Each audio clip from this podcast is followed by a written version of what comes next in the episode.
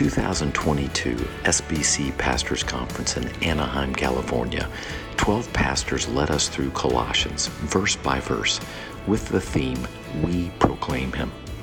We also heard six homilies that dealt with topics such as problems pastors face, spiritual issues, mission involvement, evangelism, doctrinal fidelity, and practical church issues, all of which were topics envisioned by the late M.E. Dodd, who founded the SBC Pastors Conference in 1935.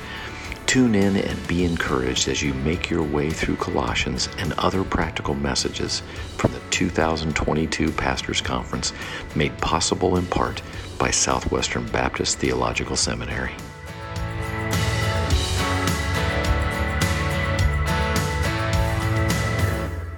We want every servant of Christ to finish well. I know it's been a long day. You've heard a lot of preaching. I'm just going to take about seven or eight minutes to share a verse of scripture with you. Make sure you understand the work of Guidestone and mission dignity. 1 Timothy chapter 4, verse 16. Paul says to Timothy that you should pay careful attention to yourself and to the doctrine, to your life and to the teaching. Persevere in these things, for in so doing, you will save both yourself and those who hear you. That verse has captured my heart and mind. It teaches us so much about the work of the pastor. It teaches us that your work is important and eternal. You're dealing with the souls of men and women. You ensure salvation for yourself and those who hear, Paul says. What a what a glory it is to be called of God to a task with an eternal purpose. That verse also teaches us that your work as a pastor is difficult and sometimes disappointing, discouraging work. And if you're going to fulfill your ministry, if you're going to finish the work, then you're going to have to persevere. You're going to have to abide under a heavy load. You're going to have to endure to the end. I want you also to see that 1 Timothy chapter 4 verse 16 calls us to give focus to pay attention to ourself and to the doctrine. The doctrine, the scriptures, the gospel of the Lord Jesus Christ as the apostles handed it to us. If you're going to get focused and stay focused over the long haul, fulfilling your ministry and finishing well, then you must pay attention to the doctrine and pay attention to yourself. Pastor, let's be honest. I was a pastor for 30 years. I've been working with pastors the last five years. I've known a few who've drifted into doctrinal error. They failed to finish well because they did not pay attention to the doctrine. But I've known even more who failed to finish well because they stopped paying attention to themselves, to their own life, to their character. When we study the biblical qualifications for pastoral ministry, for local church leadership, I discover that they're very basic. The Apostle Paul is saying we've got to have men leading our church who are healthy spiritually and emotionally, mentally, physically, financially, morally. We've got to pay attention to the basic aspects of our life. The Bible teaches us that if we don't lead, care, manage our own families and households, then we cannot expect to manage well the household of God. Pay attention to yourself, the scriptures say. God has called the servants at Guidestone to help you with that biblical mandate. We want to see every servant of Christ finish well. We want to enhance you and your family's financial security, your well being, so that you can serve Christ well and finish well.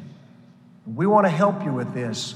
Listen, we want to guide you, we want to provide solutions for you. If you need help with life insurance or health insurance or planning for retirement, we want to help you with that. We know that when someone is financially secure, when their wife is financially secure, they have a resiliency of life that allows them to endure hardship, to make it through the hard days, and they're more likely to finish well. We want to help you with those things. We want to advocate for you, challenging your churches to help you take care of your family. But I want you also to know that we're here to advocate to you. Because, Pastor, at the end of the day, it's your responsibility. And so I challenge you to take advantage of this week. Our booth will be open all day long tomorrow. You can do a health check. You can check up on your retirement or get started with retirement planning. You can find out about life insurance. You can put your family in a more secure situation as you prepare for the long haul to finish well. Let me tell you something you might not know. Guidestone was born in a pastor's conference. Did you know that? 1916, a pastor in Nashville was going to that Monday morning pastor's conference that so many of you have been to. And on his way to the pastor's conference that morning, he had a burden on his heart. And his burden was for pastors. He felt like it was a reproach to God that it dishonored God and dishonored God's people, that so many pastors were coming to the end of their active ministry without being in a financial position to take care of themselves and their family. And he called that group of pastors together and said, Brothers, we got to do something about this. And they began to pray and work and build momentum.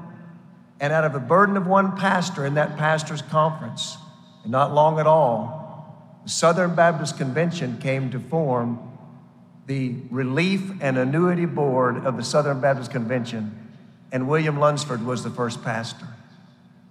Relief and Annuity Board. Lunsford used to say all the time that both those words are important.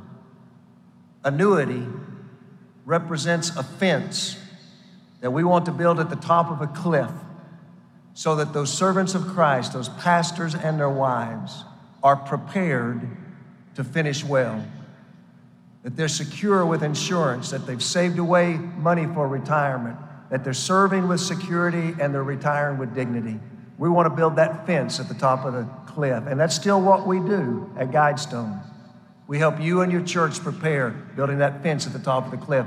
But Lunsford also used to say that that word relief is like an ambulance at the bottom of the cliff. And when that servant of the Christ comes to the end of his active ministry and he does not have the resources to provide for himself and for his wife or his widow, then we as Southern Baptist men and women want to be there to pick them up.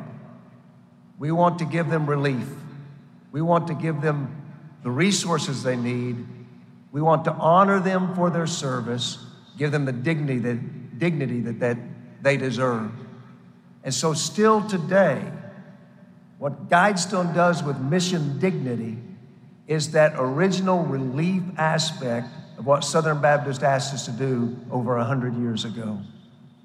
Can I tell you that it blesses me and I think it pleases God that 100 years later, we're gathered together in a pastor's conference, and you, as pastors, share the same burden that William Lunsford had 100 years ago, that you care about your brothers, their wives, those retirement age pastors and widows that don't have what they need to live with dignity.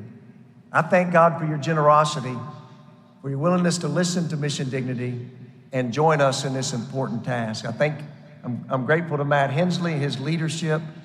We want to continue to work with you to provide that fence at the top so you and your family are secure, but also that ambulance at the bottom of the cliff helping our brothers and sisters that need dignity.